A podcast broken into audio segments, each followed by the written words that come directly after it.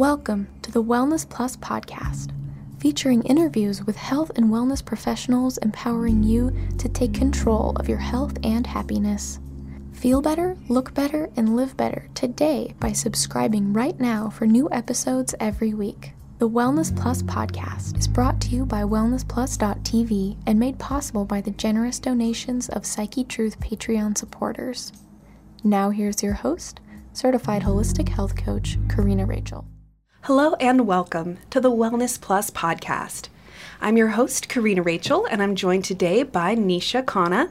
She's a practitioner of functional medicine and Ayurveda, and she's here to talk to us today about Tantra and how we can bring more spirituality and empowerment into our relationships. Thank you so much for joining me.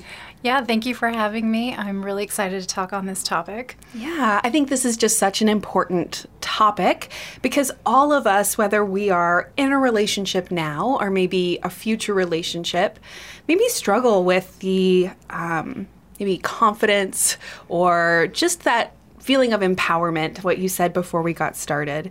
So, yeah, I guess maybe can you begin by giving us a background of Tantra? Mm, yeah.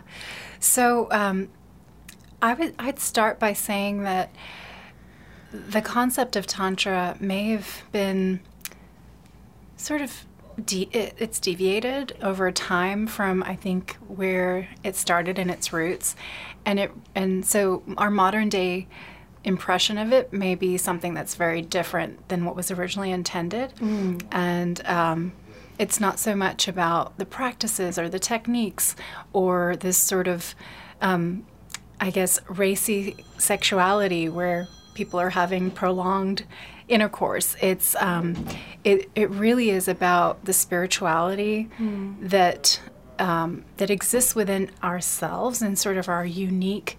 Uh, approach to life and meditation, and then letting that translate into our relationships with both ourself as well as others, and um, and so I guess my interest or excitement around it is recovering this ancient definition and um, and I'm not saying that practitioners these days of tantra don't um, in, incorporate those elements. Mm-hmm. It's more that there's sort of a modern day sort of taboo um, impression of what tantra is, mm-hmm. and um, and so it's it's been a passion of mine to uncover or, or discover what what it's all about, right. and and then share that with and anybody and everybody that I feel could benefit from hearing that message.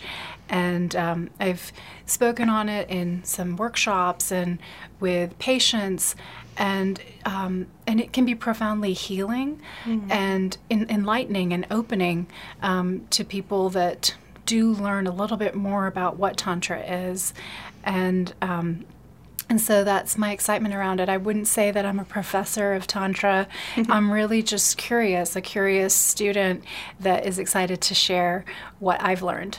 Definitely. And I guess from there, get to share uh, what Tantra has brought for you. Yeah, so. Um, so, one of the definitions of Tantra, there's multiple, is sort of a yoking. And um, by that, a union. And I um, I actually meditated on the idea of what Tantra is. Um, I had read several books, I'd attended some workshops, and it was a really beautiful um, practice that I had that evening as I was preparing for my Tantra workshop that I was going to teach. I just sat down and I thought, I want to be true to what Tantra is. I don't want to. I, I don't want to manipulate it by any of my other impressions. I want to have this clear kind of ga- download or guidance mm-hmm. um, of what, what it actually is. And it was just the, this incredibly beautiful experience where I'm just sitting there quietly and I had this um, sense of union with the universe. I, I, I felt like I was the universe, I was the space and the sky and the stars. I was I was everything and it was moving through me, but I was also it. And it was this incredible sense of union with everything that exists. Mm. And um, and then what was coming to me in that meditation is this is what Tantra is. It's when we recognize our connection with the universe, with all that exists, and we recognize ourself as this divine piece in this whole divine orchestra of mm-hmm. life and existence, and that it's in recognition of this union that we experience what we call Tantra because by being a body, by being a conscious entity that's able to interact with the world, to see it, to feel it, to experience the world, we we can often become separate and think I'm just hmm. the observer of my experience.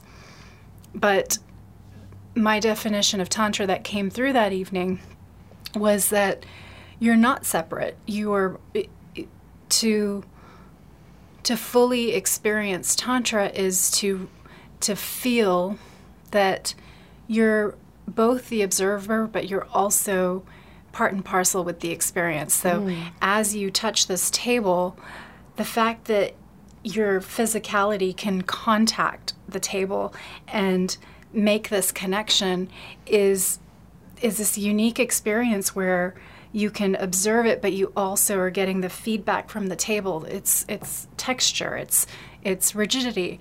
And so in essence it's it's the knowledge and the experience of being fully present to all that you experience. Hmm. And and that was the definition of tantra that came through to me. And i you know of course was asking for higher guidance than what you know i may have been able to experience through a book or a workshop and i don't know if i'm clear in that Did, do you think i explained that well Yes, and actually, I'm uh, immediately just kind of thinking um, of all these ways that we we do separate ourselves. We separate ourselves from each other.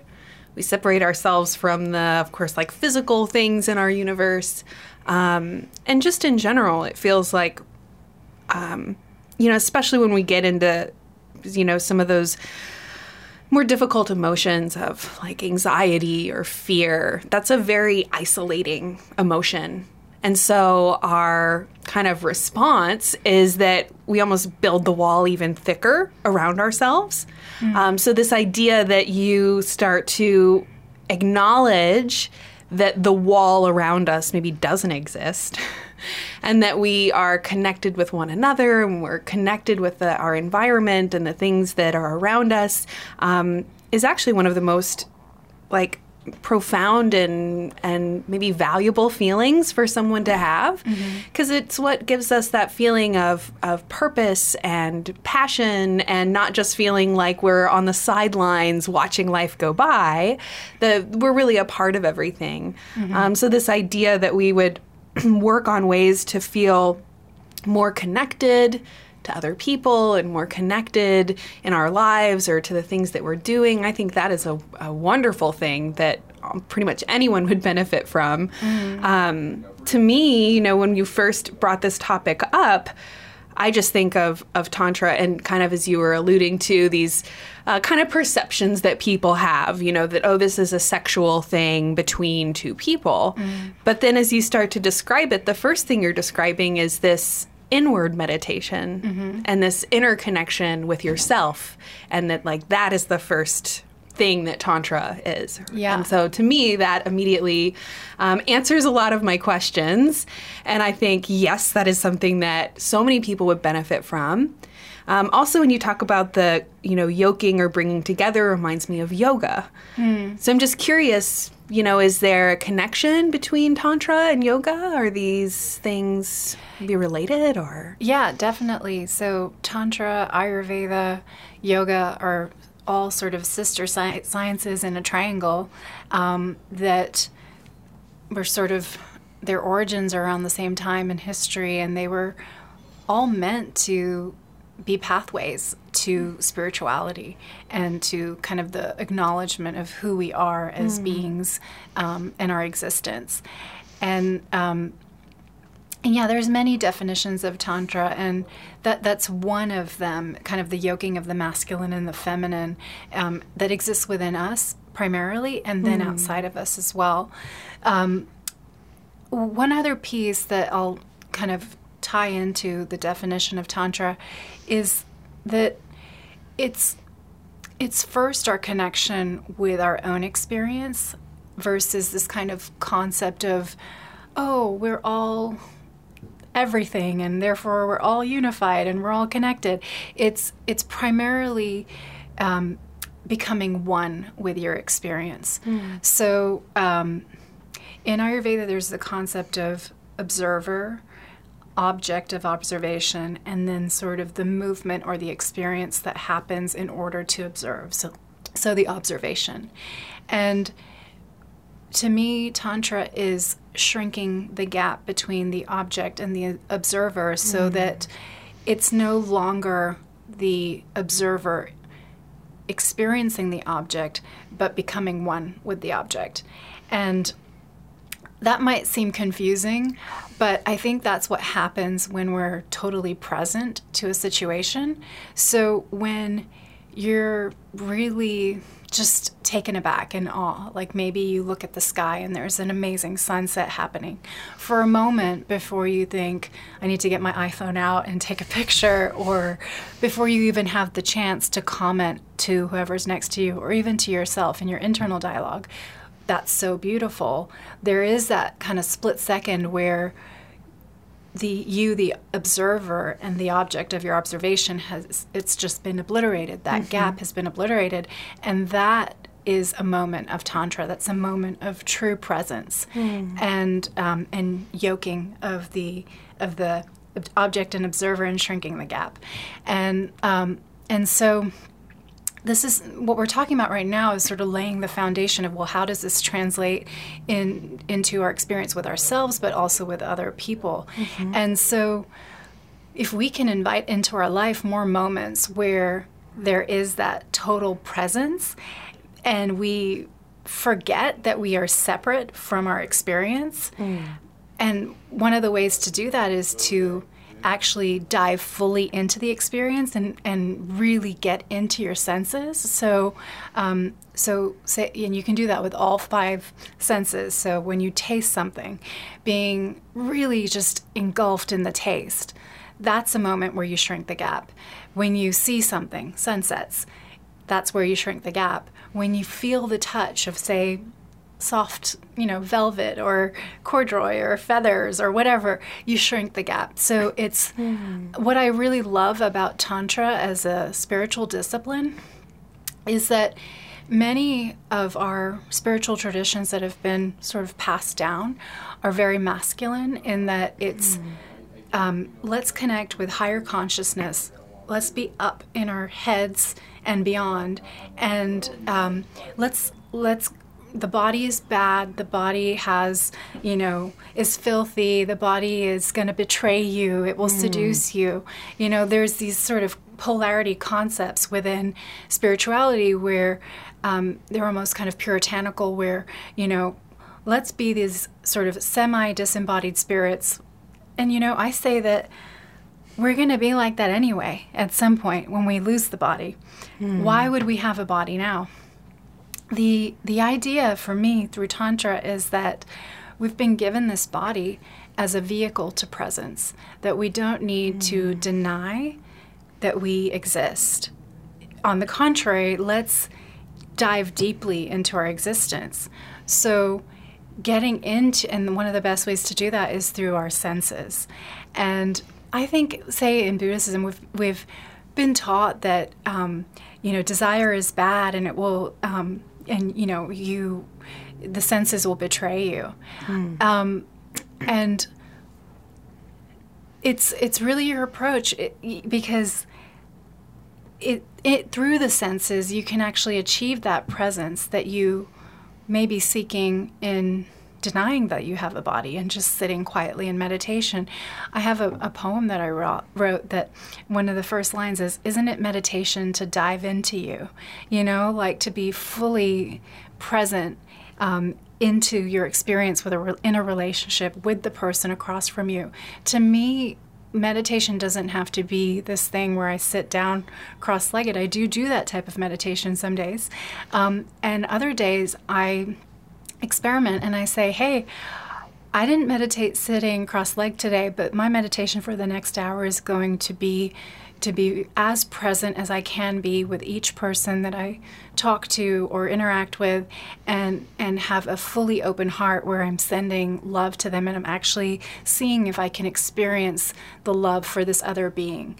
And that's meditation, you know? Mm-hmm. And so um, so our bodies are these vehicles, I think, that we can use to achieve the same things that we could achieve in um, in sort of connecting with higher consciousness mm-hmm. we can we can be more of the conduit between the earth where we are embodied and which provides us with nourishment and sustenance and mm-hmm. support in so many ways and and with with higher consciousness with um, with more universal consciousness and spirit and be and use our bodies as this conduit uh, of spirituality and experience it through the body.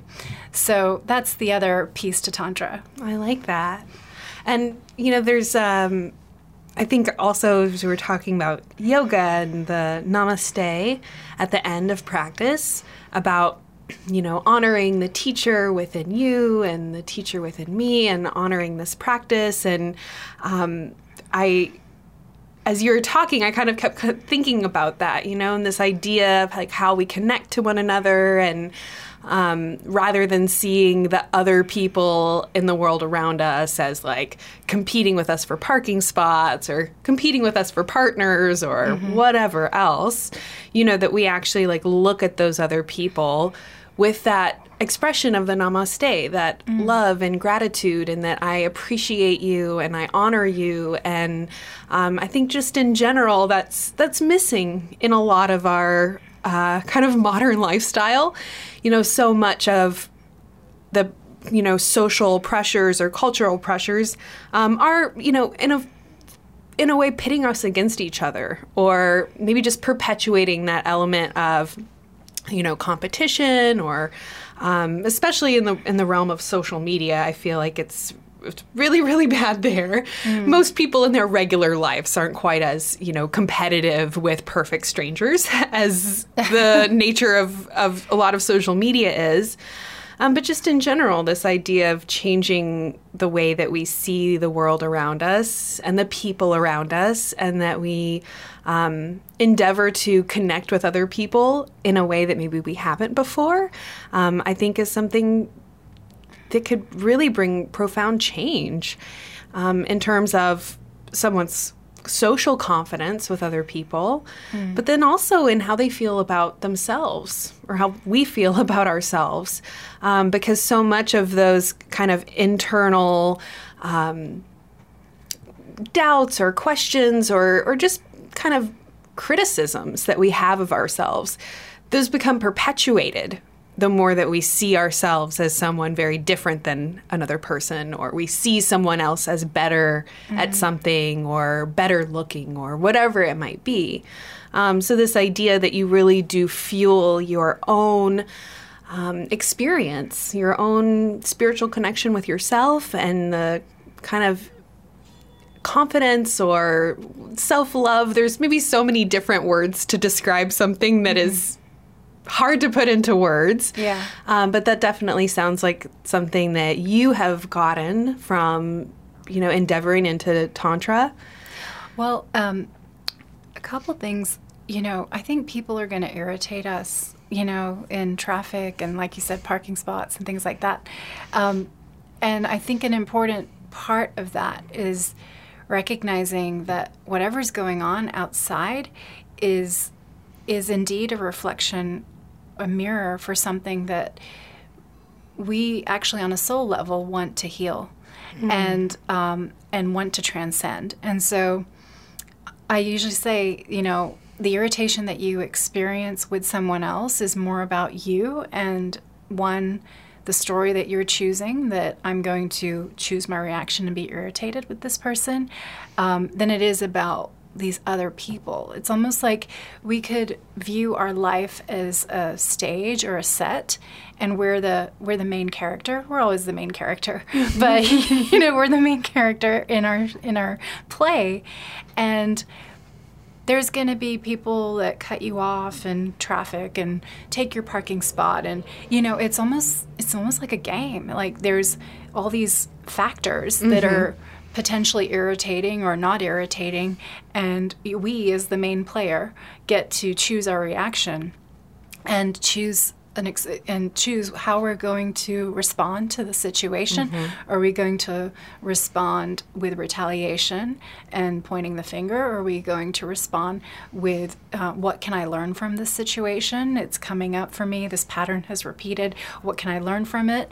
Or um, you know, in essence, I, I do feel that some days where I um, I'm just like I, I, I kind of coach myself and I say, okay, you know, this is coming up. What? How do you want to? How do you want to do? How do you want to do this? Mm-hmm. You know, and um, and so there is that element of um, of taking that personal responsibility for how we feel, despite what's going on around us, mm. and uh, and then with regards to kind of what you talked about as well, um, it's starting with the self, it's starting with the individual, and then sort of filtering out from there. Um, that's how I feel about tantra and sexuality. If we, if we can't take responsibility for our own experience, mm. then it's it's almost an unfair sort of responsibility that gets put on someone else, whether it's for our pleasure or whether it's, you know, our suffering. And, um, and so that's another aspect of Tantra that, that I think is really important to its definition is this idea that because our experience is our own and it's something that we have largely a lot of control of how we are mm. experiencing a situation. Um, you know, there's going to be all the sort of external forces sort of, you know, tipping the balance here or there, right. but we still maintain our center and we maintain our sense of control mm. um, of how we will at least respond to whatever's happening in the storm of the outside. Um, whether it's to be dive completely and go really present with this touch or with this sight, uh, this vision, uh, this taste, that that is our internal experience, and that's something that we very much have control over. Mm. And and therefore, in sexuality, it really doesn't even matter what someone else is doing and what they are. Um, it's almost like because we are so filled up with our own ecstasy of one, existing, and two, the fact that we exist, that we can interact with and uh, reach the object of experience and become one with that object that it, it, it, there's so much more personal responsibility in sexuality than there is um, if we then say it's up to our partner to please us and to do the right thing and to look a certain way and and so mm. um, I'm trying to link the idea of that uni- unified experience with with the object of your experience mm-hmm. and the presence to the sensory moments um, with taking personal responsibility such that there's an aspect of selfishness where you're so so concerned about you that it almost doesn't matter what someone else is doing and i i found that two people who are really in their element of presence, unified consciousness, and um, and personal responsibility can come together and have an amazing experience. Um, what happens a lot of the time is people are too worried about how someone else is experiencing them mm-hmm. or how they um, they might be performing and there's no ecstasy in that situation and there's no presence because the mind is in the past or the future. Mm. And so a big part of Tantra is coming into the present moment with you and how you feel. And of course, there's still communication, and I'm not telling partners to be entirely selfish. Um, but I think that there's room for more, more sense of self and ownership, ownership of responsibility, mm. ownership of experience. Um, and then that internal ex- ecstasy to be generated by both partners that then are coming together with these full cups, right. you know, versus you're going to fill my cup and then I'm going to fill your cup. No, we're both have these full cups and we're overflowing and our, we share our overflow. We'd like to briefly interrupt this interview to remind you that this podcast was made possible by listeners just like you become a supporter at patreon.com slash psychetruth, where you can watch the video version of this episode and all our podcast episodes. Plus, you'll gain access to over 500 videos of exclusive content, including premium courses and behind-the-scenes peeks. Help us keep this information free by visiting patreon.com slash psychetruth.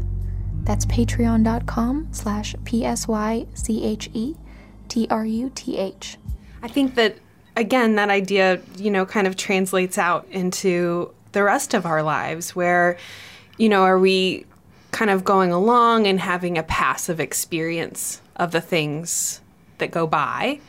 Um, when you talk about, you know, being your head is in the past or your head is in the future, um, that really, I think, is maybe the the norm for, for most of us going through life until we bring some awareness to that and actually make a point to just be focused on the present moment.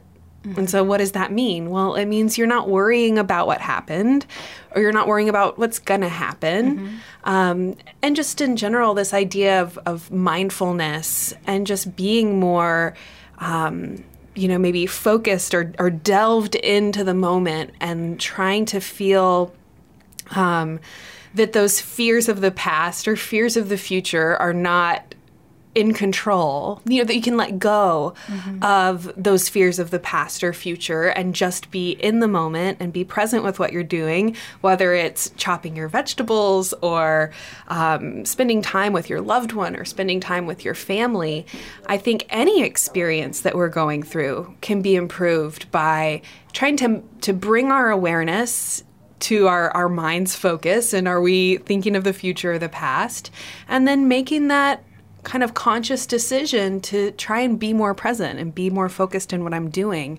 Um, and I think it makes perfect sense that that would also translate in our relationships in those more intimate times yeah. when arguably maybe it's the most important mm-hmm. to just be tuned in to yourself and that person mm-hmm. and not be thinking of you know those worries about the fat the past or future and certainly not worrying about things like your grocery list or am yeah. i um, you know like you said am i am i doing things right am i you know providing pleasure do i look okay am i you know there's all of those kind of self criticisms that mm-hmm. come up all through life regular life yeah. But then in those intimate settings, it's almost like there's a magnifying glass to all of that. Yeah. So it becomes even more challenging to really disconnect yourself from all of those other things and really be able to tune in to the person.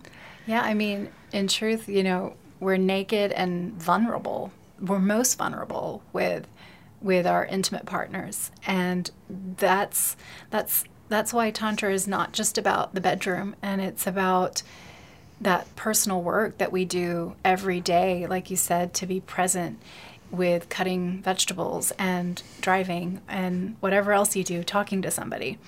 And the more we invite that presence into our daily life, our daily kind of what we call the mundane, um, can become ecstatic because in each moment there's gratitude and there's joy that, hey, I exist and I am so excited to be here and experience through my body, through my senses, through my consciousness. And that there's this incredible joy that we can cultivate just through remembrance of that mm-hmm. in our moment to moment existence so that it almost becomes a seamless transition and your entire life feels like this ecstatic, joyful experience. And there's less and less differentiation, differentiation between sex and pleasure and daily life. That pleasure, that idea, that ecstasy runs as a as a core thread throughout your daily mm. life, and um, and that's a really beautiful thing, and um, and I think that's personal growth. That's that's you know what I feel like we should all be working to cultivate more and more and more, and not mm. have such a dissociated like this is when I work, this is when I have pleasure. These are the people that I have pleasure with. These are the people that I work with. But it's it's really about this unified sense of self that that you then take into all your experiences mm-hmm. with everybody that you interact with, um, and it's a reflection of you. It's not about them. Mm-hmm. So then, for someone listening who maybe wants to bring more tantra into their relationship uh, what do you recommend for them, or I guess what would be the place to start? Well, um, I mean, exactly with cultivating more presence. Um, and I know that can sound daunting, you know, like, you know, when we have these busy lives and so much pulling at us in, mm. in so many directions. Um, but there's so much also in the way of tools to get more into the present moment. But I would say to invite more experience into your life that you know brings you joy. Mm-hmm. You know, that's that's a key. I and whatever that might be and um, and creativity as well, you know, because when we're in a when we're creating something, anything and everything, whether it's cooking or art or music or you know videos or whatever we we love to create, uh, we're in a ecstatic, joyful, childlike state, that is closer and closer to our natural state, which is closer and closer to the state that you'd want to achieve in the bedroom. Mm-hmm. I mean, how bad could that be? Like mm-hmm. child childlike curiosity, joy, wonder, ecstasy, you know, these are the the things that we want in the bedroom, but if we don't do that in our daily life or have any outlet for that type of experience in our daily life, we don't create space for those things to happen in other realms, then it's almost silly to think that we'd be able to cultivate that in some intimate moments with a partner. Right. Especially, you know, as we kind of alluded to earlier, you know, that that's one of the most um, kind of difficult times in terms of all of those like self criticisms and self doubts and everything coming up, the more that you're in that vulnerable space, mm-hmm. and it mm-hmm. becomes even more challenging to find that presence. So, making a practice of having more presence in everything you do. And I love the recommendation to just do more things that bring you joy and that mm-hmm. are creative. And that's something that I um, recommend all the time mm-hmm. to people, and then also try to integrate in my own life. Um, and, you know, finding joy and and ecstasy in the mundane, mm-hmm. in the regular things, in the little things that you know we you know happen every day. Um, I also think about, um, I guess, detachment in a way because as much as we um, want to tune in to that feeling of you know joy and happiness and contentedness um, i think it's also important that you know maybe that same skill that lets us tune into those moments of joy and happiness um, is also strong in what helps us detach from the negative. Mm. So when someone is being critical or we are in a situation that um, is stressful or is difficult or has a negative person there, just like raining on our parade, so to speak, that we're able to detach from that moment and not let that bad experience drag down our entire day, our mm-hmm. entire level of happiness. Um, one of the yoga teachers we film with said the other day uh, something that just really rung true for me, and I feel like maybe it's fitting here. Um, but she said, you know, a lot of people will say, "Oh, I, just, I had a bad day. I had a bad day," mm-hmm. and she's like, realistically, you had a couple of bad moments mm. in the midst of a day that was probably a lot like every other day that you have. Mm. And it just kind of brought under the microscope this, um, you know, kind of uh, it's a very true experience. You know, I've had that same thing. I've gone home and said the same thing. Oh, terrible day. Oh, just everything went wrong. Um, but putting it under that magnifying glass and you go real and actually it was julia marie there she is right there who said this Mm-hmm. lovely um, little statement to me um, you know that you put it under the magnifying glass and then you see that like oh the day was just a day like any other day Mm-hmm. and maybe it had a couple of these bad things that happened or something stressful that happened or somebody really you know mean or just negative Mm-hmm. you know came into my life in this day but then you don't let it ruin your entire day and you don't go home saying oh i had this terrible day because of this one tiny experience that happened Yeah. um, so I'm not. Maybe that's totally, totally actually off topic, um, but just this idea that we, you know, can connect and tune in to the good things, but then also not be dragged down into the mud by those stressful things that are just going to inevitably happen. Like ultimately, we seek to, even in those stressful situations and those days that feel like they're bad days and they were really rough, that we mm. still recognize that there was actually a lot of joy in this day. And I'm still a happy, joyful, contented person. Not, you know, not going to let all of these negative things like change my own experience, which is still positive. Yeah, and I mean, I think a big part of Tantra too is about allowing, you know, and allowing yourself to fully experience the frustration, the negativity, whatever, you know, we want to call those emotions. Um, and so, in order to fully allow yourself to experience joy and ecstasy, it's that same permission that allows you to experience sort of the opposite end of the spectrum. Um, and it's just about experience. And, you know, you could dive into feeling awful. And, um, and I think, I don't remember exactly the time on that, but I think there's something about you can only feel really, really, really bad, like whether it's pain or, you know, for 90 seconds, and then you actually move through that emotion. So it's almost an invitation. Allow yourself to feel awful for 90 seconds, whether it's like to just be totally frustrated and uh, totally irritable or whatever it is, sad, um, and let your body move through it.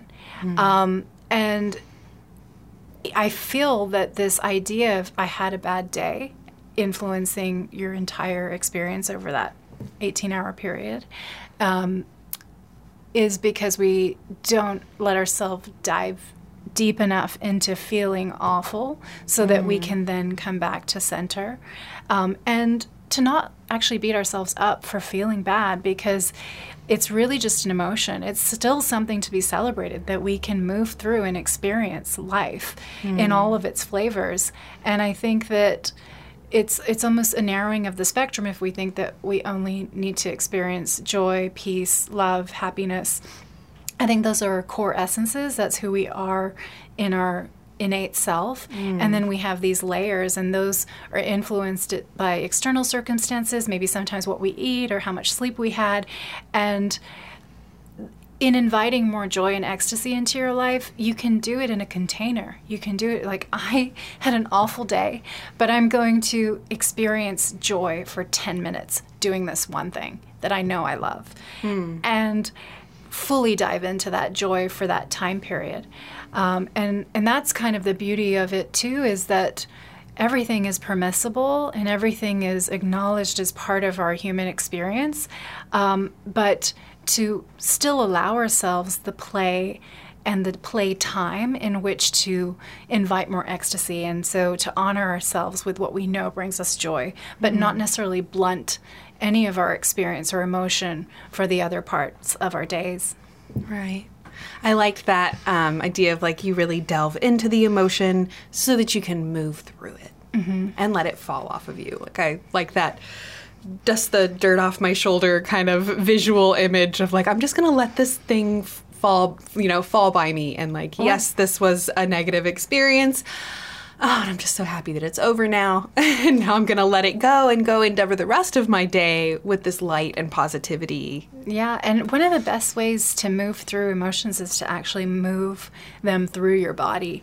And I believe children do this naturally. They move their bodies all the time in sort of weird shapes and ways.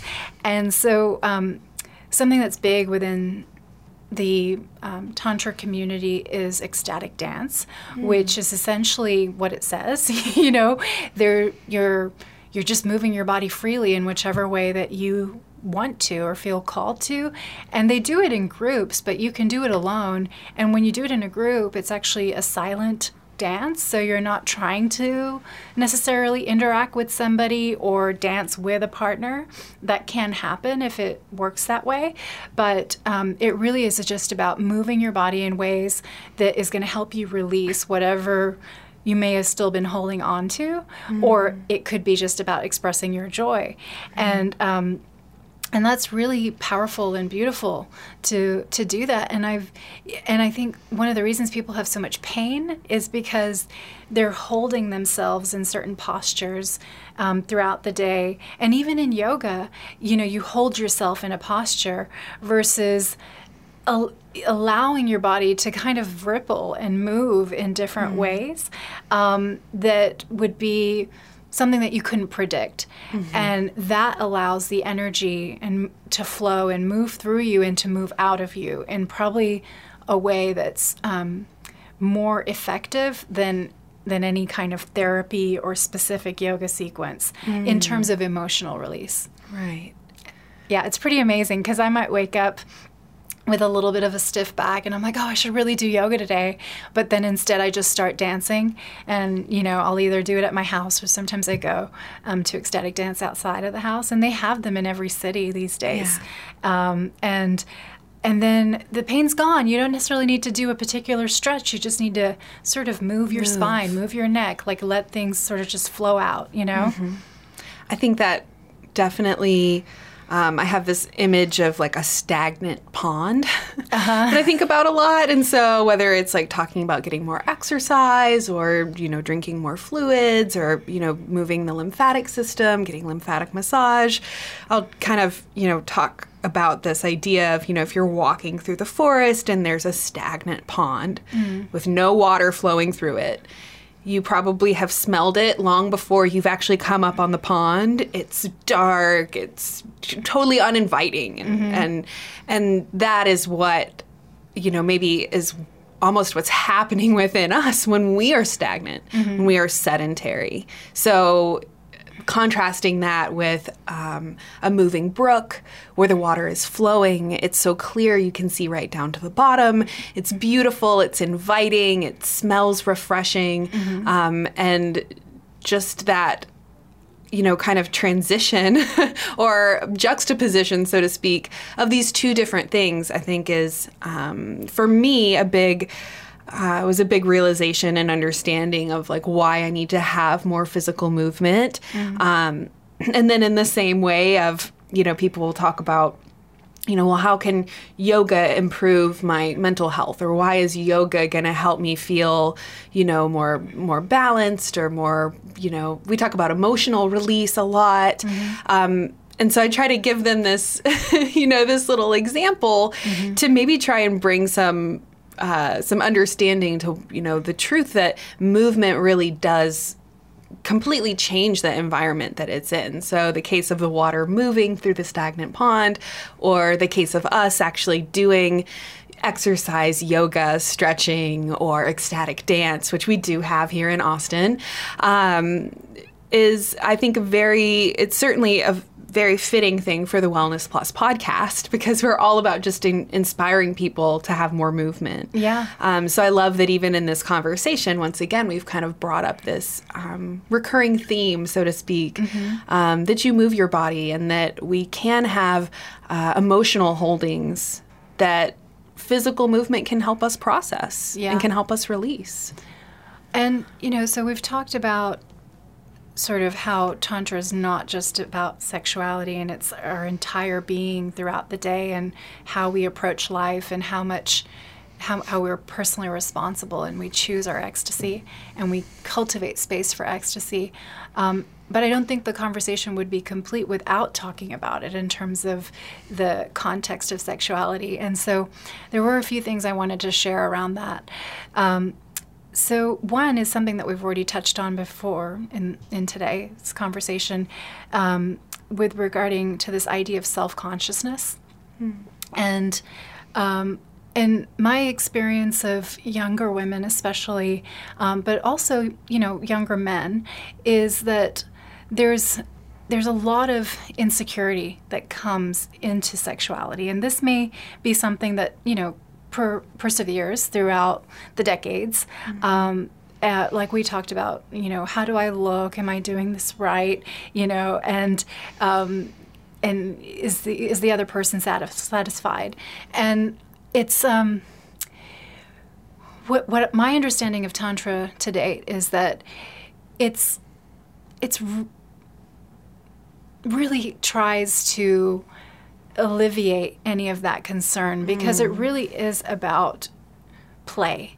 And there is no end destination. So in our modern day sexuality what we see in um, media and what's portrayed is that um, that there's always an end goal you know? There's orgasm as an end goal typically. And one of the aspects of Tantra is because we are these joyful, ecstatic, curious creatures, that there doesn't have to be an endpoint. Mm-hmm. The that may be a result. Orgasm can still happen even without, say, ejaculation.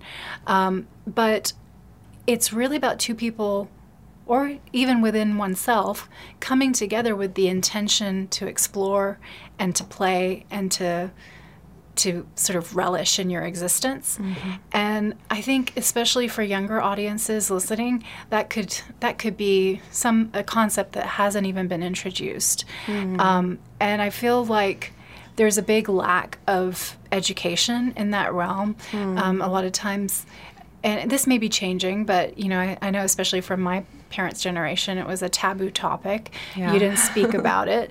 Um, you definitely didn't you know say much to your children about it other than a birds and bees type of story and everything that people have had to glean has been through speaking with their peers that are probably as inexperienced as they are and what they see on media and po- possibly even pornography so um, that seems to be the biggest downfall for me is that mm. the widespread um, portrayal in porn has become the the standard or the ideal because of a lack of education and other aspects. Um, you know, where we are receiving guidance from kind of true, trusted and true teachers um, because of their lack of comfort with the topic. Right. And um, and so you know, it's just such a watered down, superficial portrayal of sexuality when mm-hmm. um, when pornography is the only sort of resource, and um, and mutual respect, play, the ecstasy that you bring just because you're joyful to be alive. I feel like all of those aspects are missing from. Mm-hmm from our modern day concept of sexuality, and um, and sort of the uh, the end goal destination type of mindset. Uh, it's not really about the journey anymore. It's just right. the destination. Like that is definitely um, sort of a contortion mm. in our modern day um, sexuality concept. And I feel like we just grow up so vacuous, you know, because because this thing is put on a pedestal as um, as this enigmatic, you know, desirable act, and then most people are quite disappointed. You know, they're right. just like, "Is that it?" And then it's actually becomes, you know. Um, and it, can be actually a, you know a really traumatic experience for so many people um, on on all levels you know from abuse to just negligence to you know disappointment um, with this thing that's put on a pedestal mm-hmm. and I, I, just see that there's so much more room for kind of a public education yeah. around this from a young age up so that people are really honoring their bodies that mm. that we're choosing our partners um, because they enhance our, our energy and our, our, our ability to communicate with both ourselves as divine beings, mm. but, but the other and honoring the divinity in someone else through sexuality. And I, I, I just um, I wish that there was more information and there was more education around that, and that's part of why I started talking about it with, you know, first a group of women, and then I did a partner workshop, and then you know, kind of a bigger group, um, because the little that I know, have learned, have internalized, have channeled, mm. is enough that I feel is uh, worth sharing. Yeah, and and hoping to to make a, a difference and to um, to to bring more dimension to mm-hmm. what people conceive as what's possible. Right. And um, and once we honor ourselves so deeply, when we honor ourselves with the ecstasy of being alive and the joy and the gratitude of our experience, it's almost just natural that we then honor the person that we're connecting with. And um, and I really think it is a natural pro- product of being in that um, element yourself, mm. and and then there then when you get out of the destination mindset and you're just setting time aside this is our playtime you know this is our 30 minutes or 20 minutes or maybe you don't even set a timer but this is playtime this is connection time this is exploration time then we begin to invite in the present moment. Mm. And in the present moment, the divine exists. It's the ability to connect with something beyond yourself when you're out of your head, when you're in your body, when you're in your spirit, and when you're connecting with another spirit. There's so much potential for you guys to have this exponential creation of energy and um, and, and a, another type of merging you know you've already unified and merged with yourself and then you're merging with the other pole of existence mm-hmm. so um, it's often that you know not male female but uh, we all have masculine and feminine, and some in some people the masculine is more predominant, some the feminine more predominant. And um, I'm not talking about lesbian or gay or straight. That's not the distinction of masculine and feminine, um, because we all have these components within us. So it can be any type of couple, mm-hmm. um, but there is a coming together of the the the predominance of each energy, whether it's masculine or feminine, when two people come together. In um, in sexuality. And so it's the merging of the divine feminine and masculine as well. So we're fully unified within our own spirits. The other person is also, you know, relishing in the ecstasy of their existence. And then you have this explosion of unification of masculine and feminine as well. And then it's just fireworks and it's, you know, you're out, off in outer space. And, yeah. um, you know, it's just I, I just hope to convey that there's so much more out there mm. and possible than what we could have even dreamed of. And maybe it was what we dreamed of when we were young and didn't know better. Right. And then we got disillusioned. and there's room again and hope for us to, you know, rekindle what could be possible if we approach this from a, a deeper um, deeper perspective, starting with the self. Mm-hmm. The podcast you are listening to was brought to you by WellnessPlus.tv, a subscription service empowering you with everything you need to take control of your health and happiness. Sign up for your free trial today to watch the video version of this episode and all our podcast episodes. Plus, you'll gain access to our extensive library, including hundreds of follow along yoga and fitness courses, massage therapy tutorials, weight loss information, guided meditations, educational health videos, and so much more. Feel better, look better, and live better today by visiting wellnessplus.tv. I definitely agree with you that our um, kind of cultural uh, I wouldn't even maybe call it education because in our culture, sexuality is so taboo that it's this kind of uh, not to be spoken, not to be uttered area. Uh, but then contrasted with this incredibly um, I don't know, huge porn industry, for lack of a more eloquent way of saying it.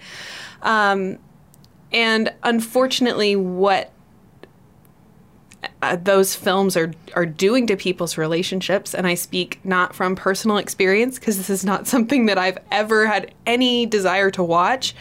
Um, but I can only imagine and then also based on things that people have come to me for I've had people come to me asking for health coaching for addiction to pornography and I, you know, I've, I've definitely I've tried to help. I've been able to help in some ways, but in a lot of ways, that for me is just such an area of like I don't know anything about it.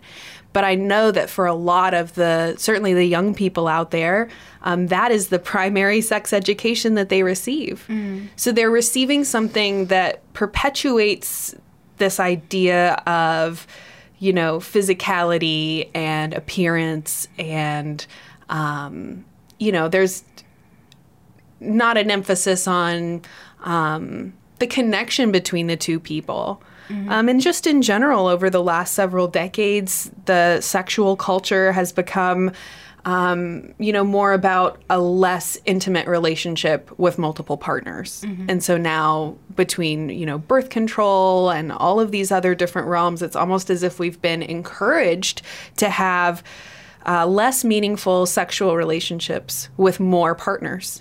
And then what I observe among my friends, among the people I work with, among people who've come to me for health coaching for this very problem, um, it exacerbates all of those different issues that we kind of talked about before, which is that we, you know, maybe question ourselves. It can be a scary situation. It can be a very, um, you know, kind of frightening thing to endeavor.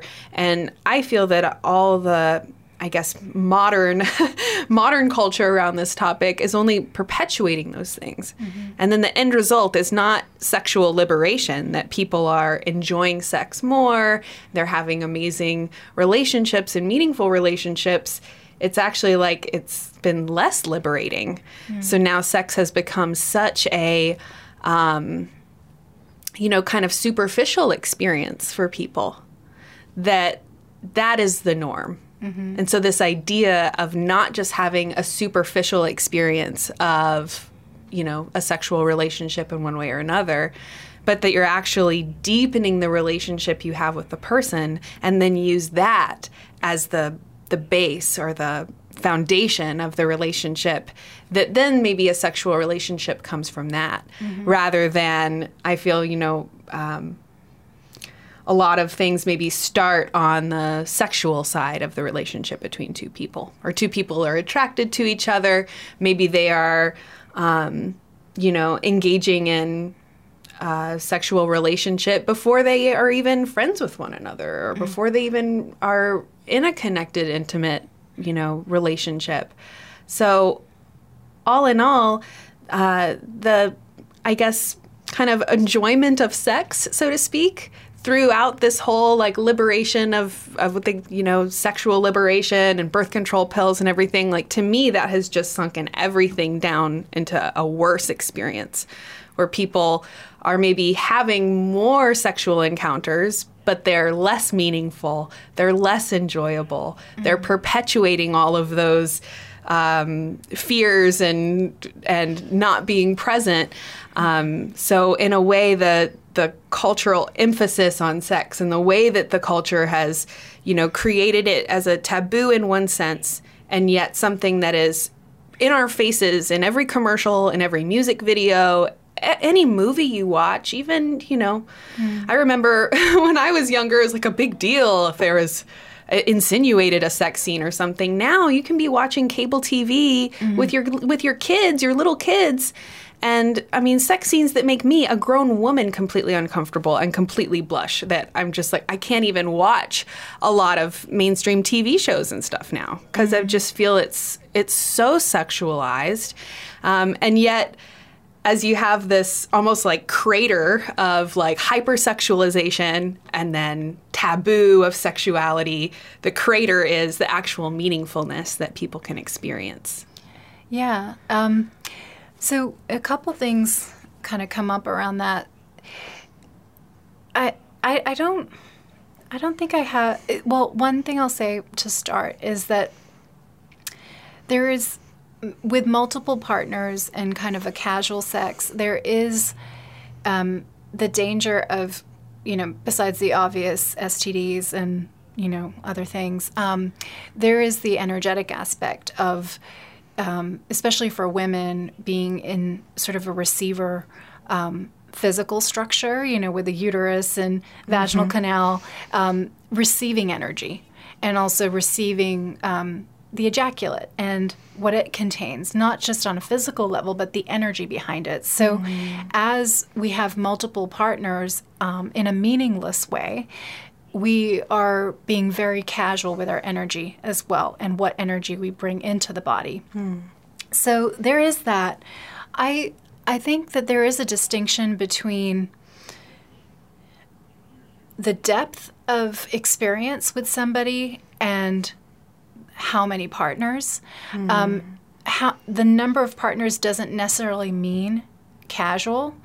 It, it again starts with the individual. Right. So if you are coming to whatever encounter, whether it's your own um, individual sexuality versus with a partner, with that with that sense of depth and gravity and presence um, and intensity, it, it doesn't necessarily pre it doesn't necessarily um, it's not always the path of monogamy. Mm-hmm. Um, and but I, I do understand your point, and I think that's very you know poignant that that there is a dumbing down. It's both multiple partners and superficial sexuality mm-hmm. that is prevalent yeah. in our society that has become very problematic because I feel like people feel the void and they just keep kind of mm. you know like dipping into little wells like hoping to fill the deeper right. vacuous well of the individual mm. um, versus you know diving deep with one person or another person you know but but that that depth and then also the the huge disparity between this is taboo but then it's prevalent in all of our society and um, you know, I, I, I don't know if I have a, like a real delineated position on pornography, other than it is a superficial sort of. Um, I'll say dumbed down version of, of sexuality, mm-hmm. that it's propagating negative stereotypes or yeah. um, just less than what could be. Um, and it is pretty masculine dominated in its sort of um, vision, but um, and and I also think that it does detract in in some ways from intimacy and monogamy if mm-hmm. that's what the partners are choosing. It doesn't make any sense to me that a person in a monogamous relationship who is choosing one partner would um, then, in their mind, have multiple partners over a video. You know mm, what I mm, mean? Because yeah. um, it kind of coming from the concepts of NLP, if you go there in your mind, you actually went there, and I, I feel that that's that's true in in pornography too. Um, that if you do open that door in a monogamous relationship, that's what you're choosing, mm-hmm. um, then it makes it easier to invite it in in the physical world too. Um, but you know, I, I don't like to necessarily say one thing is bad for everybody and one thing's good. It really is depending on what people are choosing. Because, mm-hmm. I mean, it is honor, honoring the freedom of choice for every individual. Right. Whether they choose to watch pornography, whether they, um, you know, choose multiple partners, or they just choose a monogamous relationship. It's, it's for me it's, at least, it's not that one is bad and one is good, and mm-hmm. that you know we have a morality associated with that. Um, it, it really is personal choice. Um, but I do see, kind of from a public service perspective, that um, that pornography definitely has its um, pitfalls in our society when we are uh, trying to go for or have the intentions of more depth right. in our relationships. And honestly, kind of what you talked about with this uh, superficial sexuality um, I, I, really think that our sexuality is sort of the deepest reflection of who we are as a person too. And if you're not going deep personally, if you're not working on yourself to understand your patterns, to work through your blocks, to you know work through your trauma, work through your past, um, and be the observer of your situations, then most likely your sexuality will be also, you know, multiple partners, meaningless sex. You know, mm. um, but but it makes more sense to me that again that that core of sexuality translating throughout your entire existence. That if you are diving deep within yourself, that you would also um, you'd also carry that depth over into your sexual life. Mm-hmm.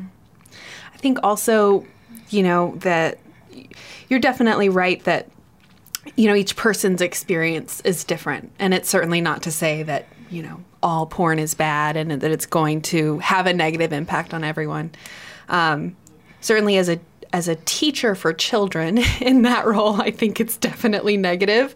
But I also don't know if there's much that we can do to prevent our children from, you know, like I said earlier, whether it's just seeing the sexuality on the television or in the music video, or if they actually are able to get their hands on um, you know, inappropriate videos um, that, you know, you touched on earlier, you know, from a young age where we're kind of being shaped and being molded in all these different things. And so, you know, if we can, um, you know, maybe as parents, step out of the comfort level a little bit to try and and bring this topic to you know to young people to our children maybe it's even um, just bringing more awareness to this idea that we want to uh, find a way to.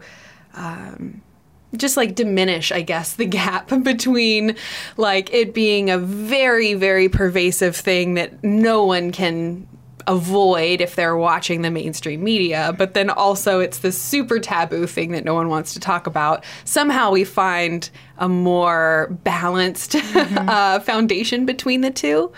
Uh, that that would, you know, certainly change a lot of, um, you know, a lot of those problems that younger people are having. And then especially when they start getting into the age where they are interested in the opposite sex. Um, you know, that you can have more confidence. And, you know, you could say, well, which came first, the chicken or the egg? Your confidence, your passion, your presence. Mm.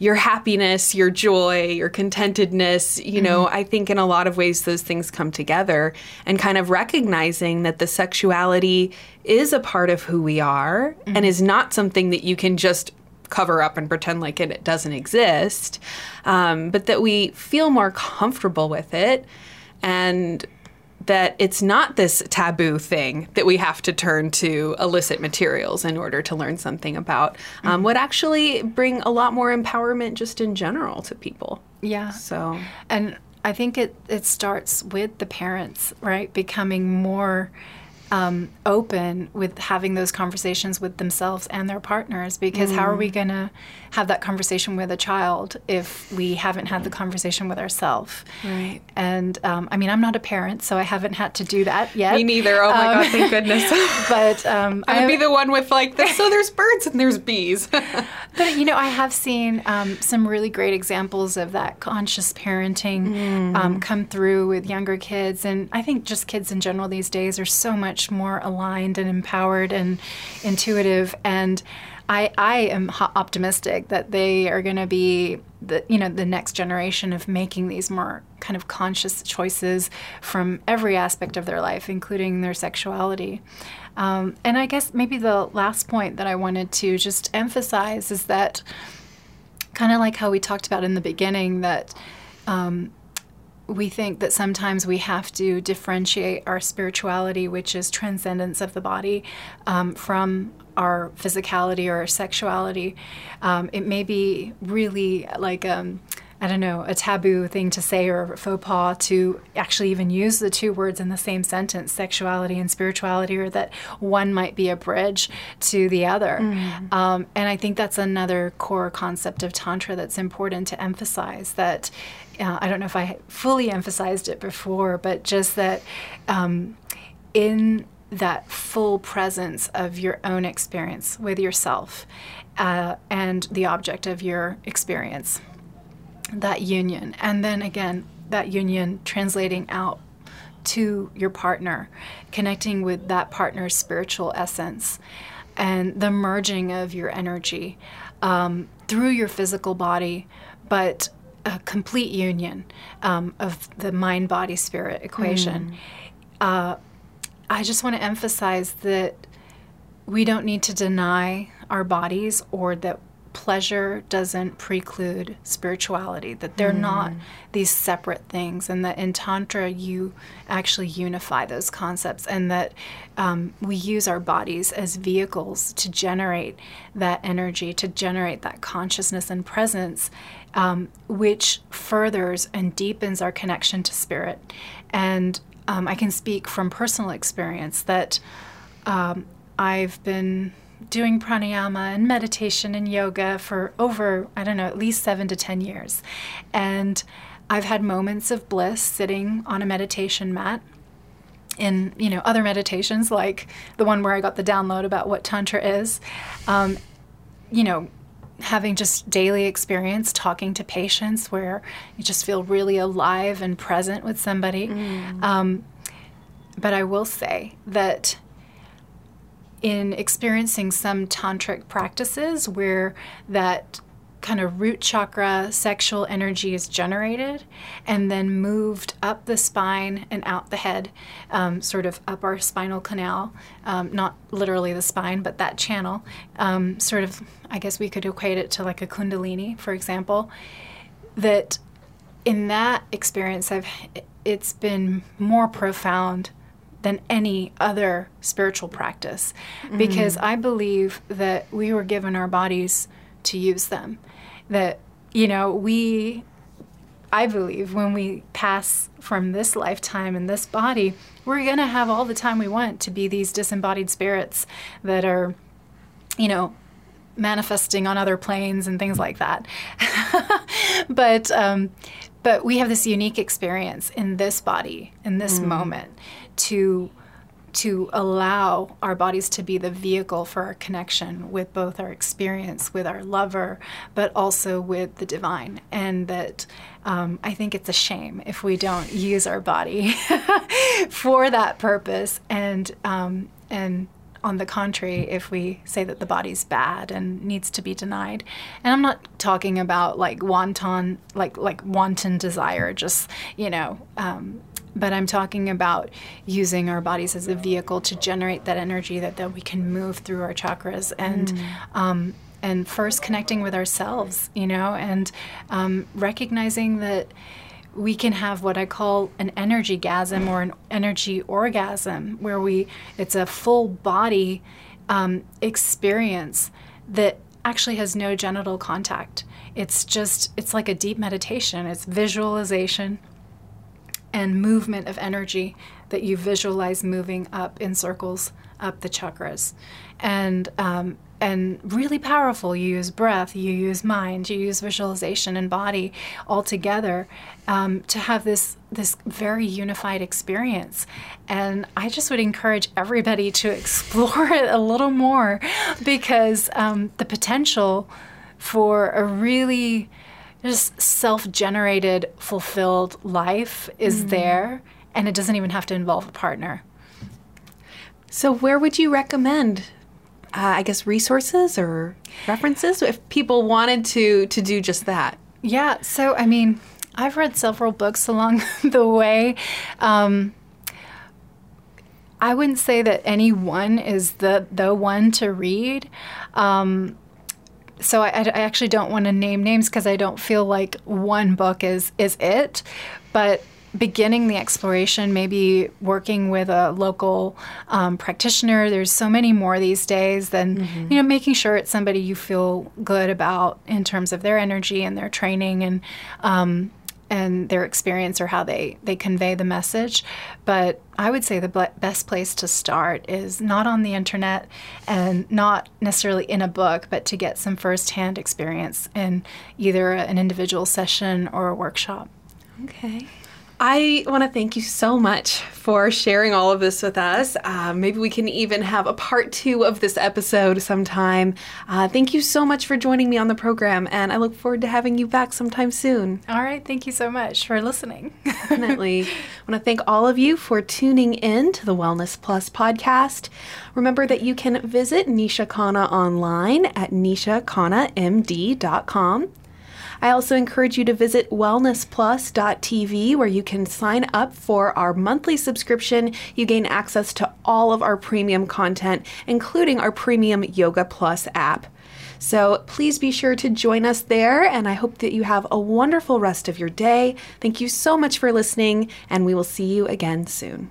The Wellness Plus Podcast. Copyright 2018, Target Public Media, LLC, all rights reserved.